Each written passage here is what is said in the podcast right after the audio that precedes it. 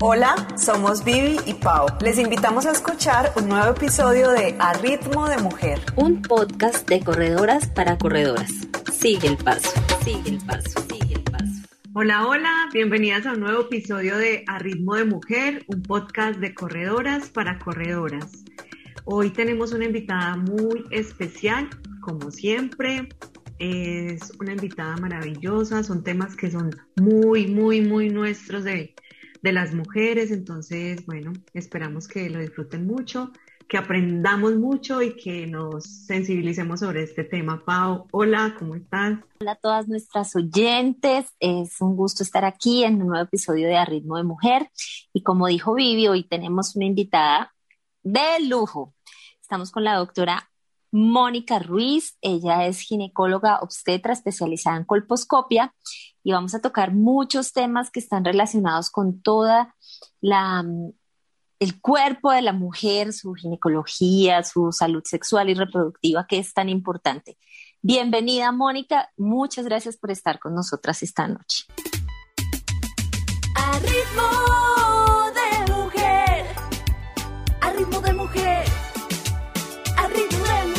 Buenas noches, muchas gracias por la invitación, Paola y Viviana. Es un gusto estar con ustedes y compartir estos momentos y con todas las personas pues, que, nos van a escuchar. Muchas gracias, muchas gracias por, por estar acá y por aceptar nuestra invitación, Mónica.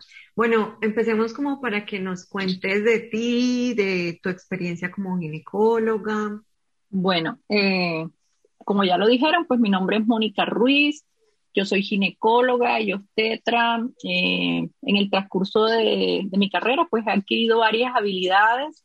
Eh, ahorita eh, hago más especialmente lo que es la obstetricia y de la consulta de ginecología, la colposcopia. soy egresada de la Universidad del Rosario de posgrado y tengo ya 20 años de experiencia en todo lo que es ginecología y obstetricia. Bueno, Mónica, quisiéramos empezar por preguntarte algo que, nos cuestiona a nosotras como mujeres y es, ¿por qué nos cuesta tanto conocer nuestro cuerpo? ¿Por qué nos cuesta tanto relacionarnos con nuestra genitalidad, con nuestra sexualidad? ¿Qué, es, ¿Tú qué crees que es lo que nos pasa?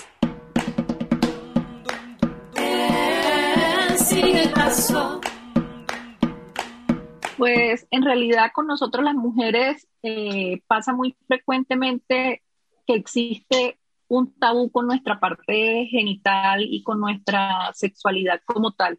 Eh, desde que somos eh, pequeños siempre existe como un tabú sobre nuestros genitales y, por ejemplo, cuando un niño se mira los genitales, se toca los genitales, los estira, eh, porque el niño empieza a explorar, ¿no? Empieza a explorar todo el cuerpo, se mete el dedo en la boca, se mete el dedito en la boca, y pues todo eso es gracia para, la, para el papá. Cuando el niño hace todo eso, es gracia porque hace cómo se quedó en la boca, ay, mira cómo, cómo se toca, cómo, cómo se explora pero cuando ya el niño empieza eh, en su curiosidad y en su, en su proceso de exploración eh, a tocar como tal todo el, todo el cuerpo y el niño, por lo, por lo menos el hombre, se toca sus genitales masculinos, pues eh, los papás no le ponen como mayor inconveniente ni misterio.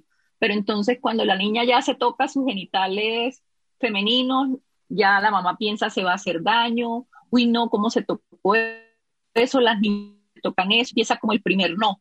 No, eso es malo, no, no te debes, no te debes, no te debes tocar en esa parte, no, y le quitan la mano.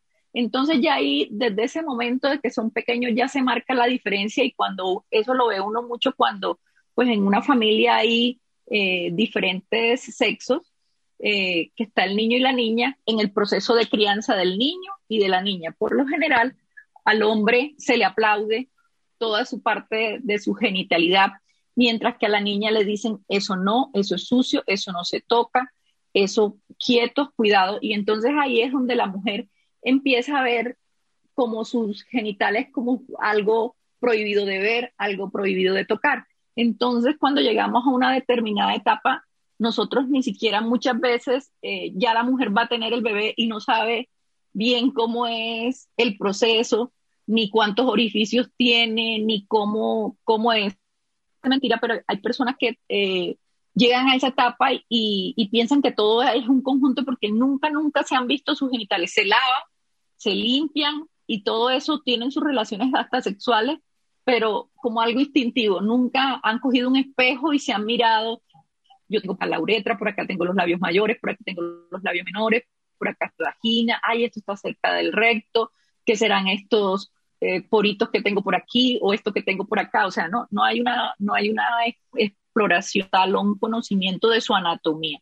Entonces, el hecho de que, de que no se miren ni, ni se vean, pues hace que, que no conozcan su anatomía y los problemas entonces no pueden diferenciar qué es lo normal o qué, o qué es lo anormal, o en qué momento algo era normal y cambió y se transformó.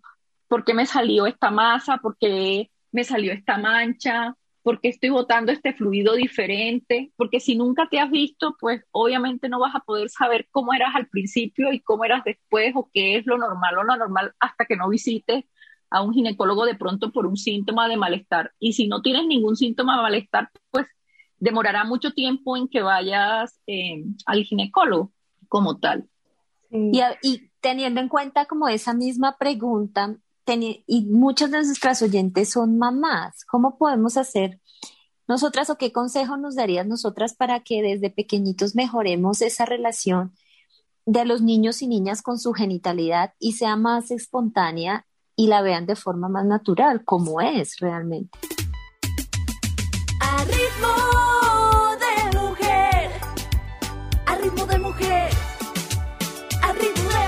Pues yo pienso que nosotros siempre debemos ser muy honestos y que tenemos que cambiar como esos años de historia en donde todo se veía de esa manera. Yo pienso que las cosas hay que llamarlas por su nombre y no eh, ponerle por decir a la vulva, qué sé yo, que es la palomita, que es eh, la cascarita, que nombres que le, que le, que le, el coco, el coco, el esto, o sea, las cosas llamarlas por su nombre y desde un principio pues decirle a su, a su, como cualquier otra parte del cuerpo que uno le enseña, estos son los ojos, esta es la nariz, esta es la boca, pues estos son tus genitales. Entonces yo pienso que, que todo parte como desde de ser claros y muy honestos y no enmascarar ni ponerle nombres diferentes a los, a los genitales, pues para que eh, la niña o el niño pues eh, conozcan sus, sus órganos como tienen que ser y sus funciones Obviamente, de acuerdo a cada edad y a cada etapa, pues uno profundizará más en cuanto a, los, eh, a las explicaciones o las descripciones de lo que pasa en, en, cada área, pero no eh, ponerles como un no, no se miren, no se toquen, no es ese tipo de, de conductas que de pronto más adelante pueden repercutir en tanto en su personalidad eh, como tal en la parte de la sexualidad, que es también muy importante más adelante, ¿sí? Porque pues una mujer que no se conoce, no se explore, pues más adelante, pues obviamente va a tener de pronto problemas con su sexualidad, con sus relaciones, con su autoconocimiento, con su placer y todo ese tipo de cosas que a veces eh, hay una serie de bloqueos precisamente por ese no que empezó cuando eran niñas y porque de pronto eh, las cosas no se llamaron como, como eran en su momento. Entonces yo pienso que la honestidad y la claridad es muy importante eh, como tal en todo este proceso.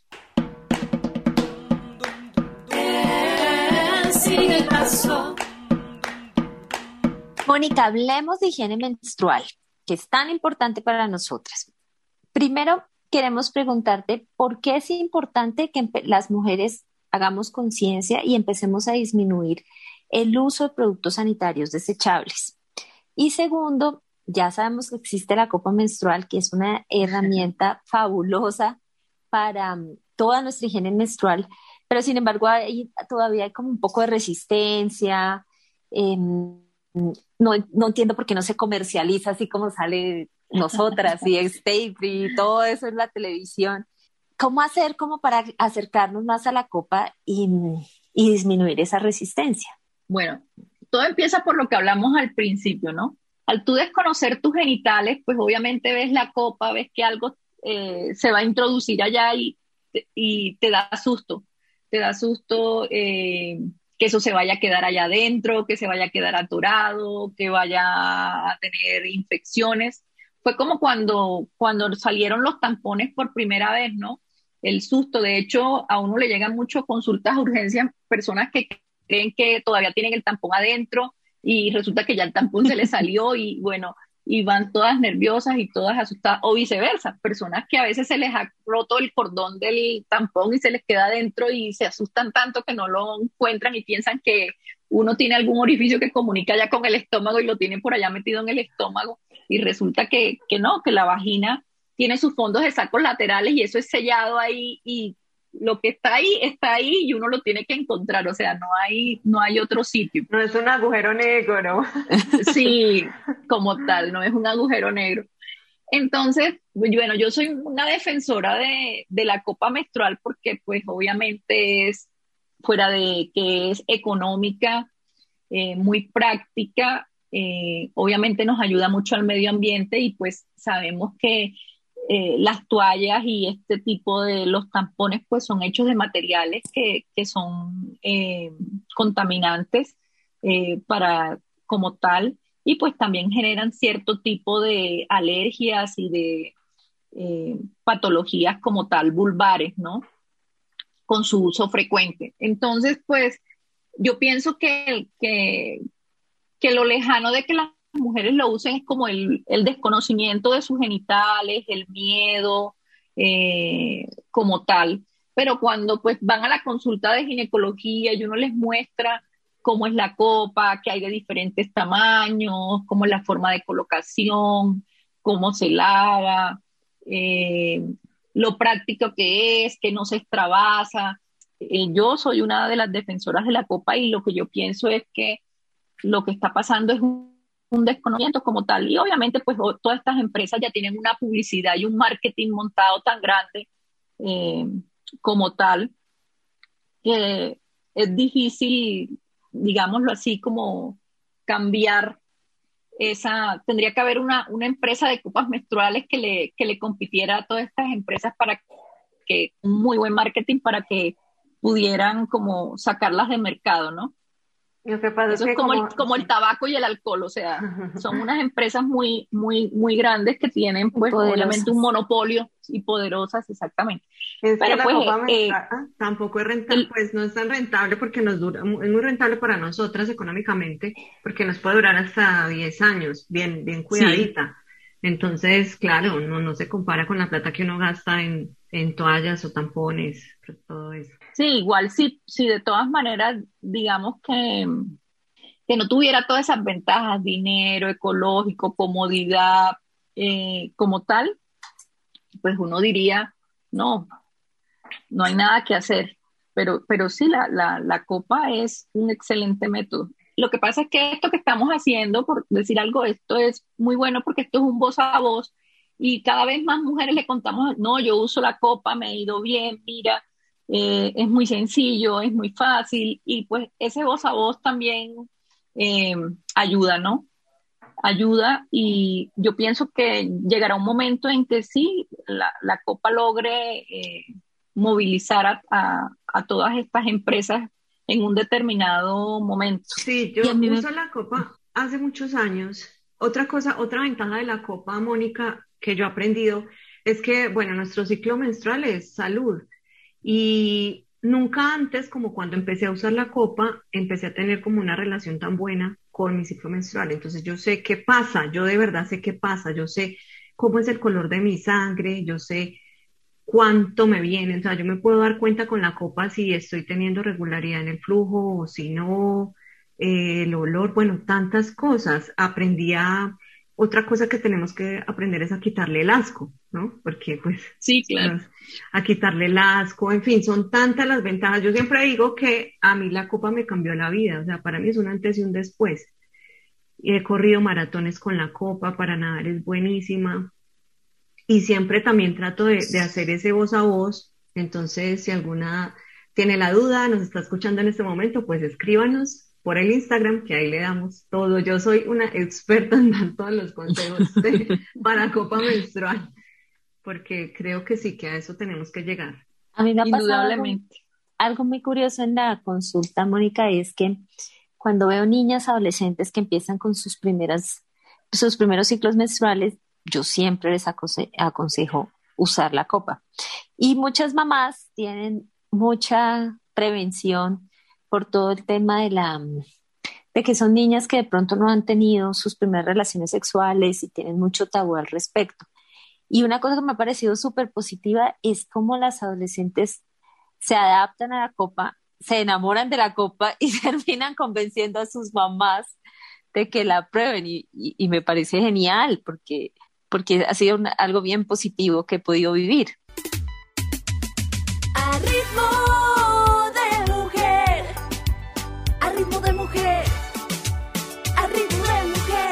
en realidad existen muchas, muchas dudas porque digamos que uno debe ir definitivamente a una consulta de ginecología porque pues obviamente toda la anatomía genital en todas las mujeres no es igual, ¿no?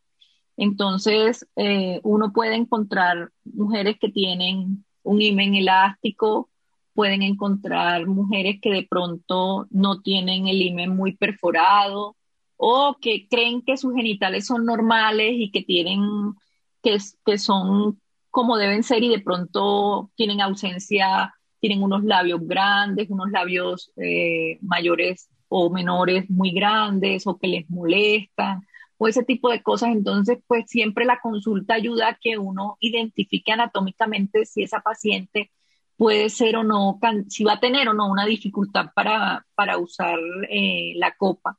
Y eso pues a la vez sirve para uno eh, determinar cómo están sus genitales, tanto internos como externos, porque muchas veces eh, una persona no puede que tenga ausencia de un ovario, por decirlo así, y no se entera de que le falta un ovario hasta que no llega el momento de encargar el bebé y se hace, entonces, ay, yo solo tengo un ovario, o tengo un útero tabicado, o tengo un útero bicorne, o tengo dos úteros, y la, la, mujer no tiene ni idea de nada de eso porque pues nunca fue a una cita de, ginecología y como el útero no se ve, no se ven las trompas eh, como tal en un examen físico cuando, cuando van, pues obviamente no se enteran de todo eso y luego es cuando se dan cuenta de que de pronto tienen un tabique en la vagina, ya sea longitudinal o transverso, entonces no se van a poder meter la copa adecuadamente de pronto porque encuentran ahí como un obstáculo, se van a sentir algo diferente o tienen algún con su imen o con sus labios. Eh, Mónica, ¿qué es el virus del papiloma humano? Eh, ¿Cómo prevenirlo? ¿Cómo se transmite? Hablemos como un poquito de ese tema. Bueno, el virus de papiloma humano o VPH o HPV es una enfermedad de transmisión sexual y se transmite desde la primera relación como tal. Lo que pasa es que el virus de papiloma humano tiene unos serotipos que son eh, los que son de alto riesgo y hay otros serotipos que son de bajo riesgo. Entonces yo puedo tener una sola pareja sexual en toda mi vida, pero resulta que esa persona que yo seleccioné como pareja sexual, esa persona ya tuvo, eh, habitualmente casi siempre los hombres pues ya han tenido relaciones sexuales eh, previas y pues obviamente ya tienen un historial en su cuerpo de virus de papiloma humano.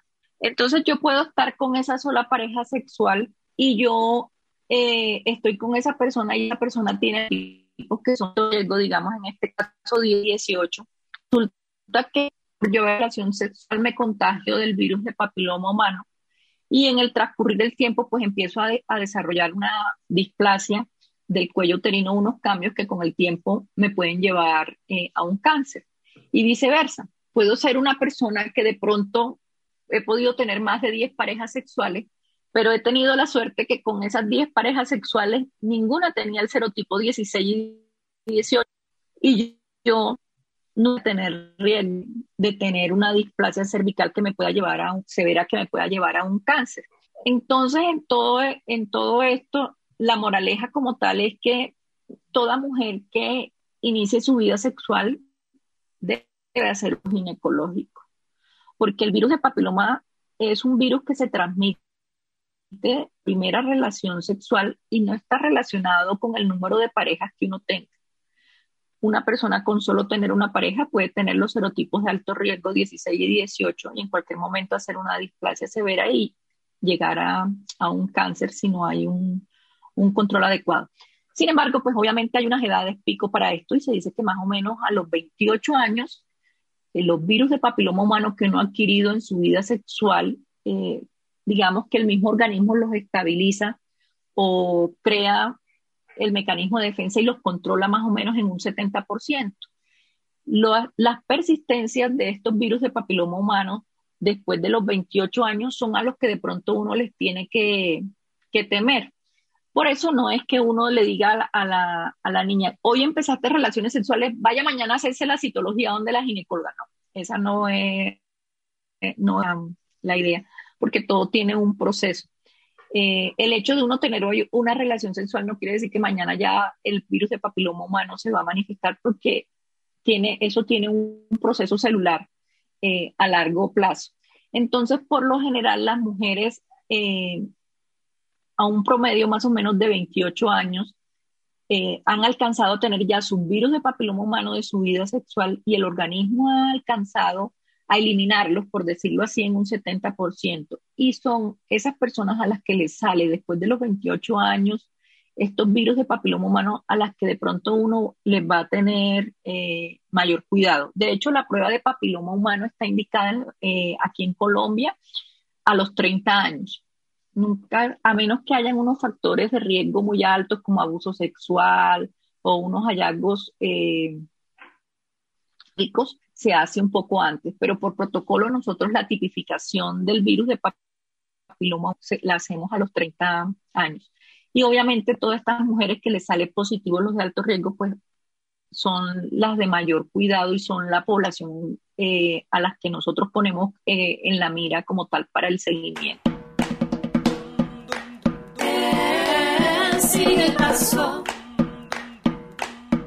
Mónica, la vacuna ¿Qué tanto protege? Pues o qué tanto bien funciona, pero sobre tengo entendido que es para eh, niñas y adolescentes que no hayan iniciado su vida sexual, ¿cierto? Bueno, ahora que está tan de moda todo lo que son vacunas como tal, ya casi todo el mundo es un experto en, yo creo que hemos aprendido en vacunas que no habíamos vivido en toda la, en toda la vida. Eh, como obviamente la idea de toda vacuna es prevención, ¿no? Entonces siempre nosotros manejamos en términos médicos lo que se llama una prevención primaria y una prevención secundaria. Entonces se supone que si yo vacuno antes de que yo inicie relaciones sexuales, pues estoy haciendo yo eh, esa prevención eh, primaria como tal.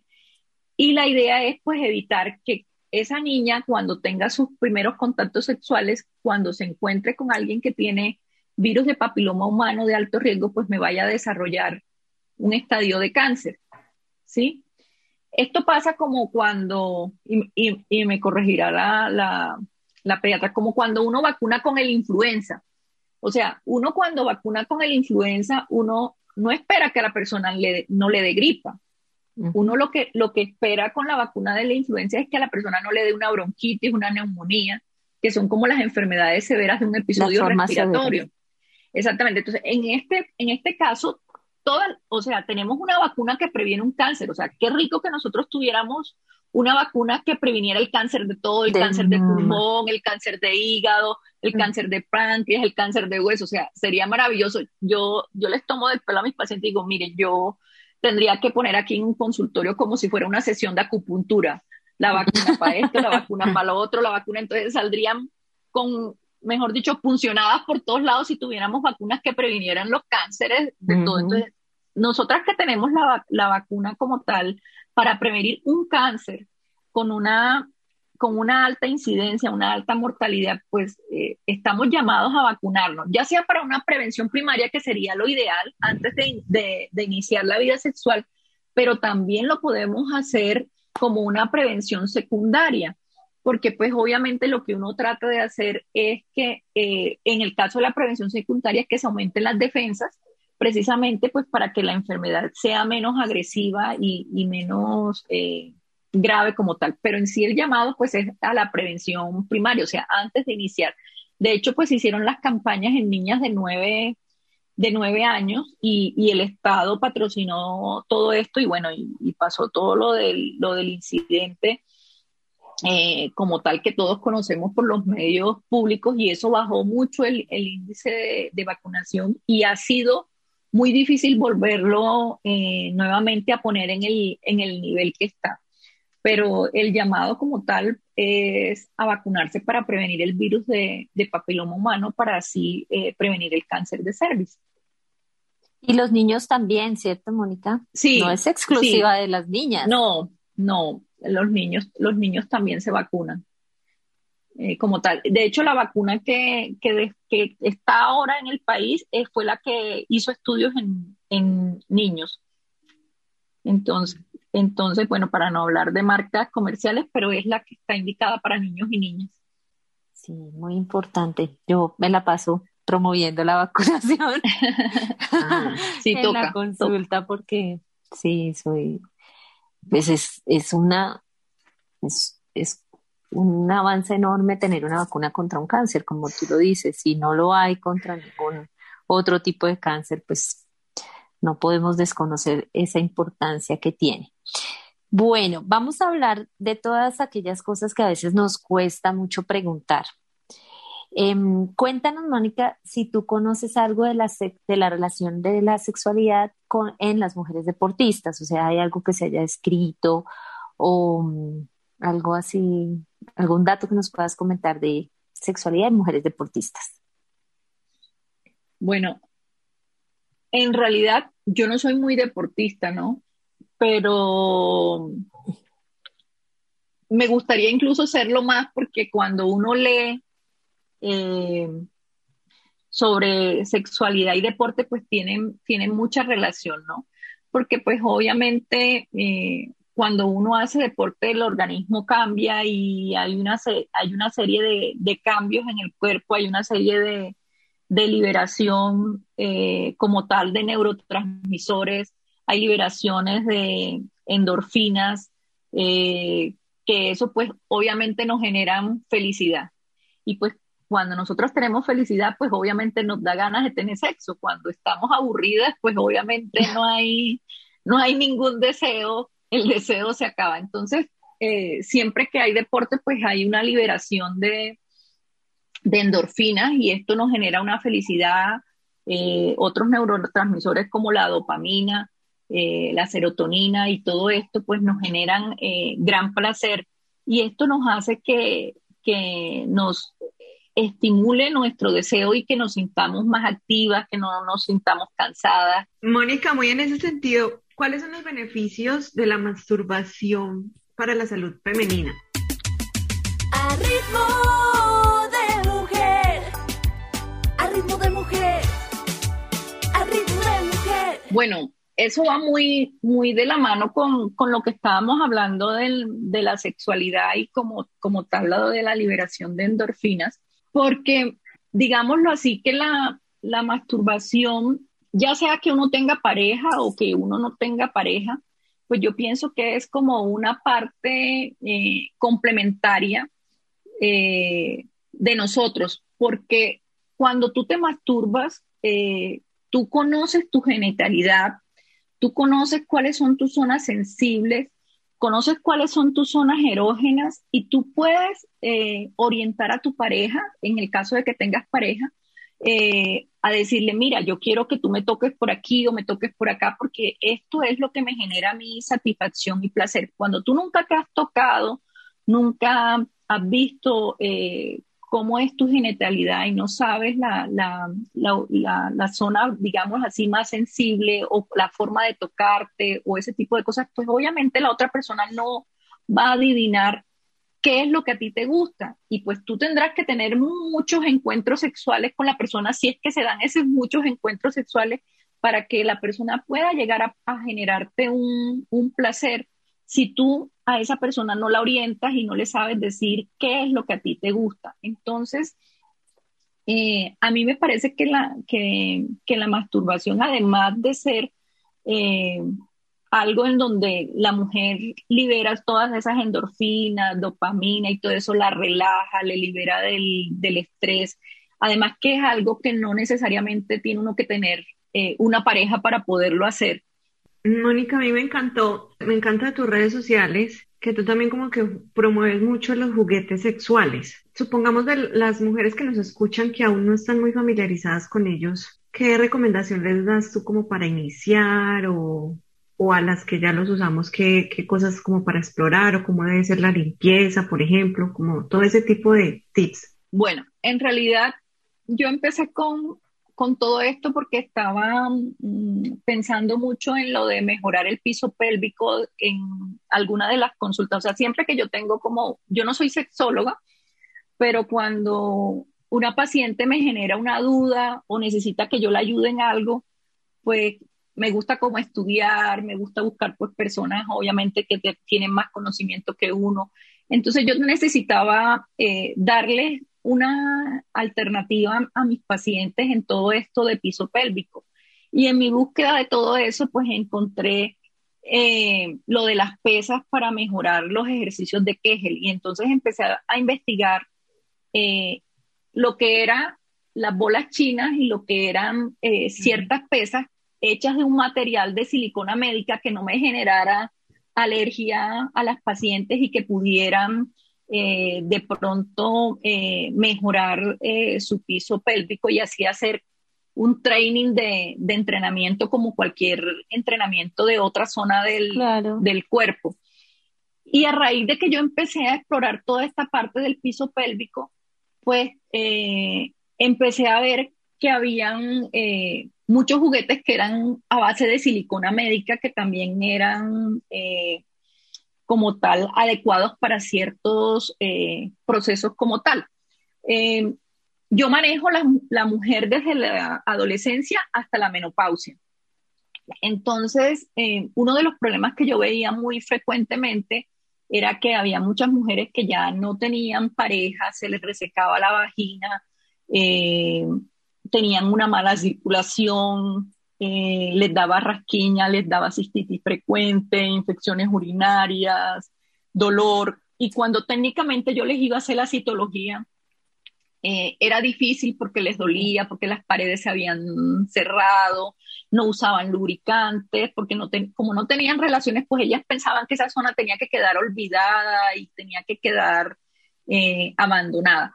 Entonces, a raíz de todo esto, pues empezó lo de los, lo de los juguetes eh, como tal a tener un papel médico, ¿sí? Yo eh, empecé a introducirlos en, esta parte como, como parte de, mi tratamiento médico, porque hay juguetes que vibran, eh, estimulan la circulación, me mantienen las paredes más elásticas, al vibrar y todo eso mejoran la lubricación. Entonces había mujeres que de pronto ahorita no tenían relaciones, pero de pronto más adelante encontraban una pareja y pues ya tenían una vagina apta y adecuada para tener eh, una relación sexual como tal.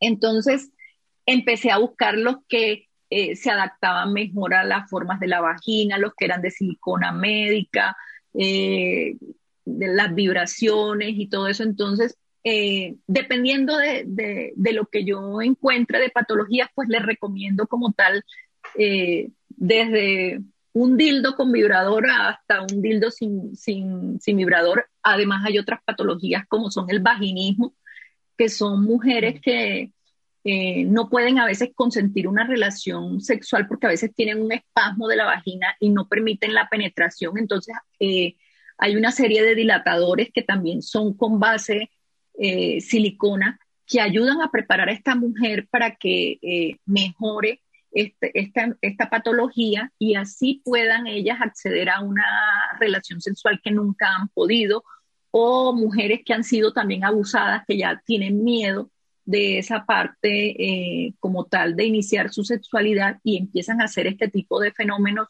y empieza uno a hacer una iniciación con estos juguetes para cuando ellas consiguen su pareja, eh, puedan volver a retomar su vida sexual. Entonces le he encontrado en realidad eh, mucha aplicación médica y bueno, además de eso son divertidos, o sea, fuera de, toda la parte médica, pues eh, Qué remedio más bueno. Exacto. Es, de esos remedios que, que, no, que no, que uno, mejor dicho, quiere repetir. Claro. quiere que se los vuelvan a formular. Entonces, así empezó todo lo de, lo de mis juguetes eh, como tal. Y pues eh, son con ese fin básicamente de ayudar a algún problema o alguna patología. Y bueno, ha tenido una, estoy sorprendida porque ha tenido muy, muy buena eh, acogida y pues mi satisfacción es la satisfacción de, de ustedes como, como pacientes, eh, como tal. Y cuando van al control después y, y, la paciente me manifiesta lo feliz que está o lo contenta que está y cómo se siente, pues para mí es, de gran satisfacción porque eh, ayudé como en esa, en esa parte, ¿no? En, en, en eso porque eh, a veces existe, a veces no, existe mucha timidez y mucho temor a usar este tipo de, de, juguetes y bueno, que tu médico te oriente y te diga cómo es, cómo... Ah, me preguntabas que si cómo se lavaban. Eh, estos juguetes no se esterilizan, siempre se lavan con agua y jabón. Eh, puede ser con un jabón suave o con un jabón íntimo o venden las casas comerciales también unos jabones especiales. Entonces lo más importante es lavarlos y secarlos para prevenir cualquier tipo de infección. Los juguetes son personales, o sea, los juguetes no se intercambian ni nada de eso. Eso, eso es algo eh, importante para llevar eh, como tal de, mensaje y es que los juguetes no, no, no se intercambian y hay que hacerles obviamente un buen aseo y secado.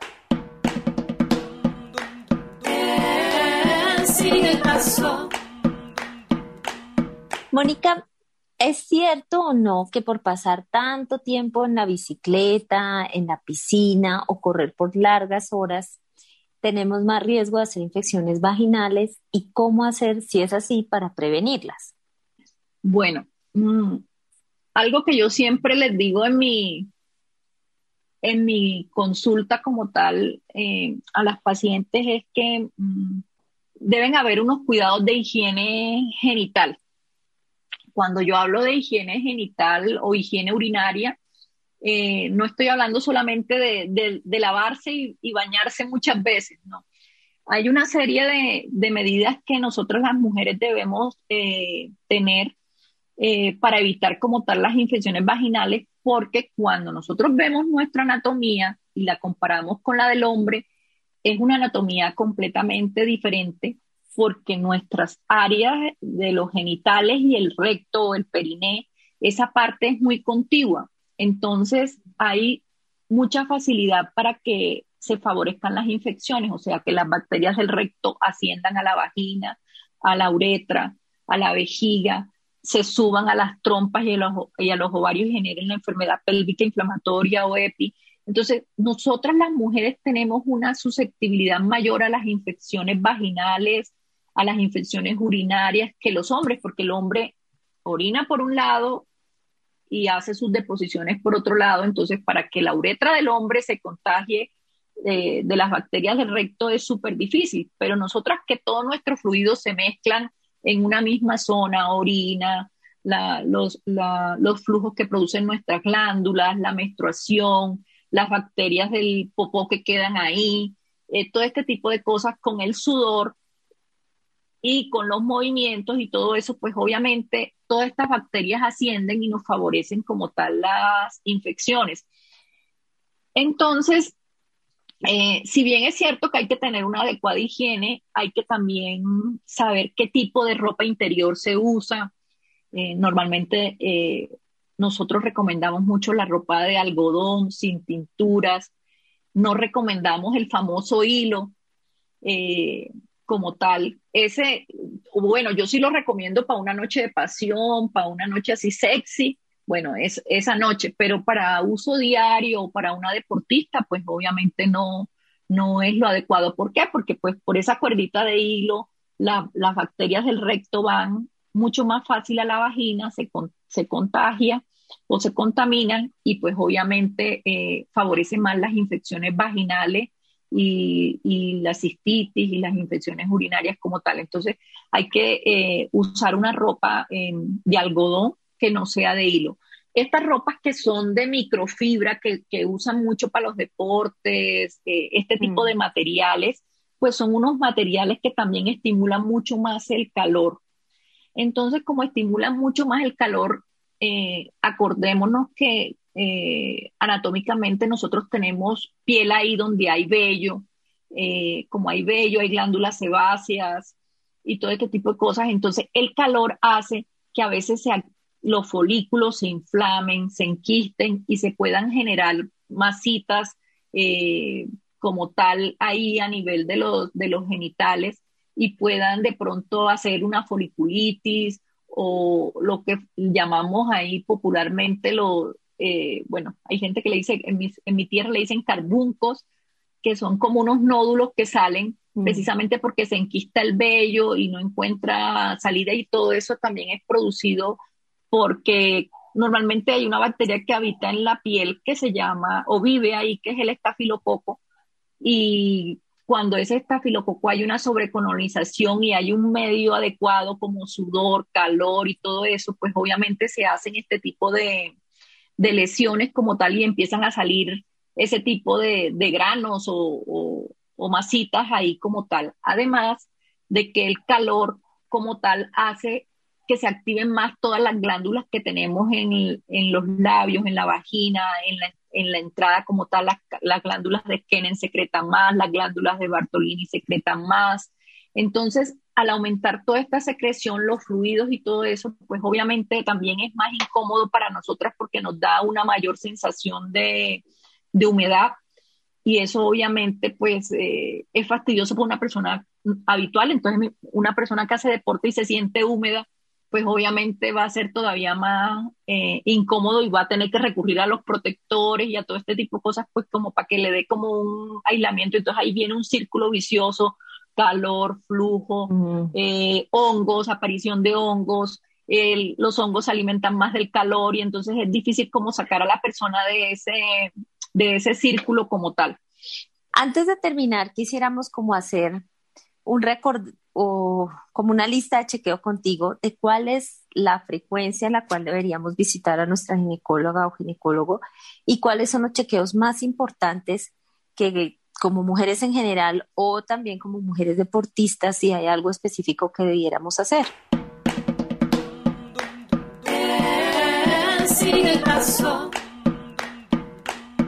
Bueno, eh, yo siempre les recomiendo eh, a todas que desde que incluso la niña ya empieza eh, a tener sus caracteres sexuales secundarios, eh, la lleve por primera vez al ginecólogo así todavía esté en manos del, del pediatra, digámoslo así, porque pues obviamente eh, digamos que nos complementamos entre el pediatra y, y, y el ginecólogo pues precisamente para ayudar a la niña en ese proceso de preparación para su primera menstruación.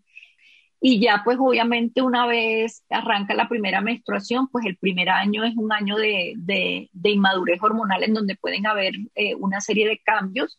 Y pienso que eh, lo que hablábamos es importante que uno sepa desde que están adolescentes si la niña tiene un útero bicorne, si tiene un útero didelfo, eh, precisamente pues cómo deben ser sus cuidados, cómo debe ser su higiene, porque obviamente ya con la menstruación cambia eh, mucho su cuerpo.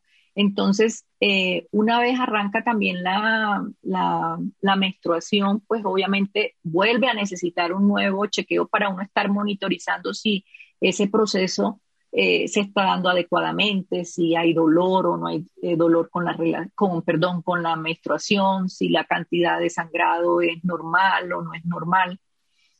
Y más adelante, pues ya cuando arrancan su vida sexual, pues para toda la valoración de esa parte. En sí, pues, eh, digamos que, que nosotros estamos presentes en todas las etapas de, de la vida y así como el día que, que, nace el bebé y nosotros se lo entregamos al, al, al neonatólogo lo cuidamos dentro de la barriguita, pues el pediatra después nos, los, nos, nos las devuelve eh, a nosotros para acompañarlas desde ese primer proceso hasta su menopausia como tal. Entonces, pues la cita sería como anual, digamos que uno mínimo debería eh, visitar a un ginecólogo anual y empezar desde que arrancan sus caracteres sexuales secundarios como para ser más concretos con la respuesta. Y en, cuanto a los chequeos, digamos, de laboratorios o algo, en especial, o ya dependerá de la consulta con el ginecólogo.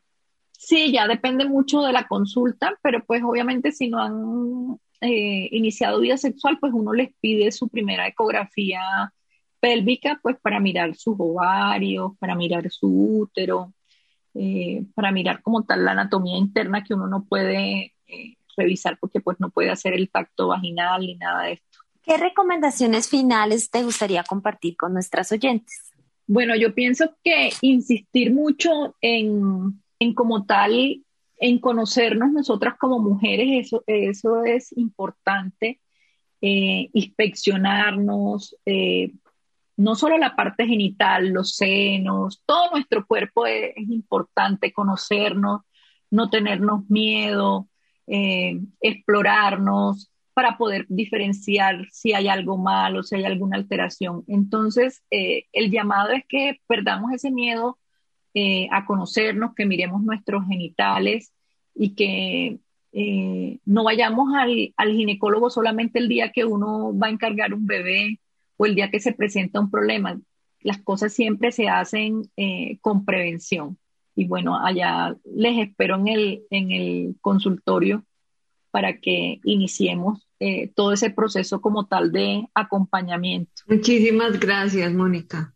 Me encantó, me encantó este episodio y a lo mejor te volvamos a invitar porque quedan tantas, tantos temas por hablar, ¿cierto? es como, y que a veces o nos da pena o no sé, como que es es algo que, las mujeres en general siempre lo vivieron como muy en su calladas y muy, calladas, solas. muy solas, sí, pero ahorita cada vez entre amigas y eso, pues hablemos también de estos temas que son tan importantes y compartámonos con el voz a voz inquietudes, siempre pues de la mano de, de los especialistas, pero hay muchas cosas que sí nos podemos pues, ir hablando, que debemos de que sea un tabú hablar de masturbación, de menstruación, bueno, de tantas cosas. De autogestión del placer. Total, total.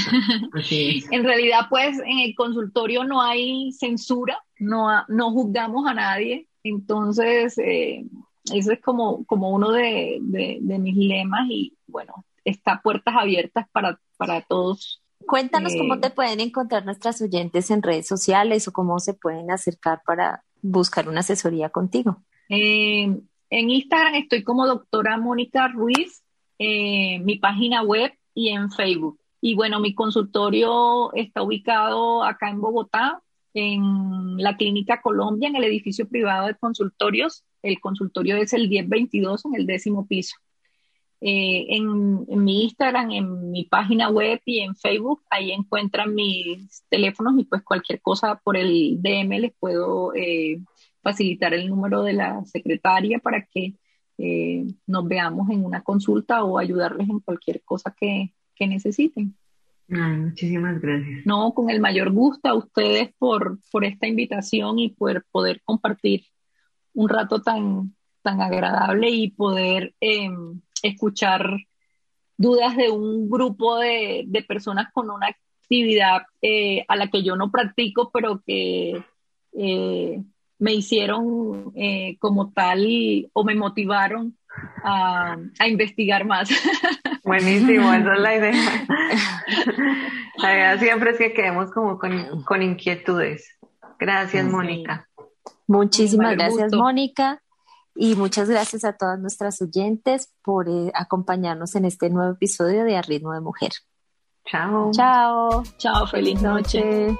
A Ritmo de Mujer es un podcast escrito y realizado por Paola Martínez y Viviana Vélez. La música y la producción general son hechas por Angie y Michelle Loaiza de Symphony Producciones y la ilustración es autoría de Gianni Pesini. Si te gusta este podcast, la mejor manera de apoyarnos es recomendar los episodios con tus amigas y tu comunidad de corredores. Puedes encontrarnos en Spotify, Apple Podcasts, Google Podcasts, Deezer o donde quiera que escuches tus podcasts.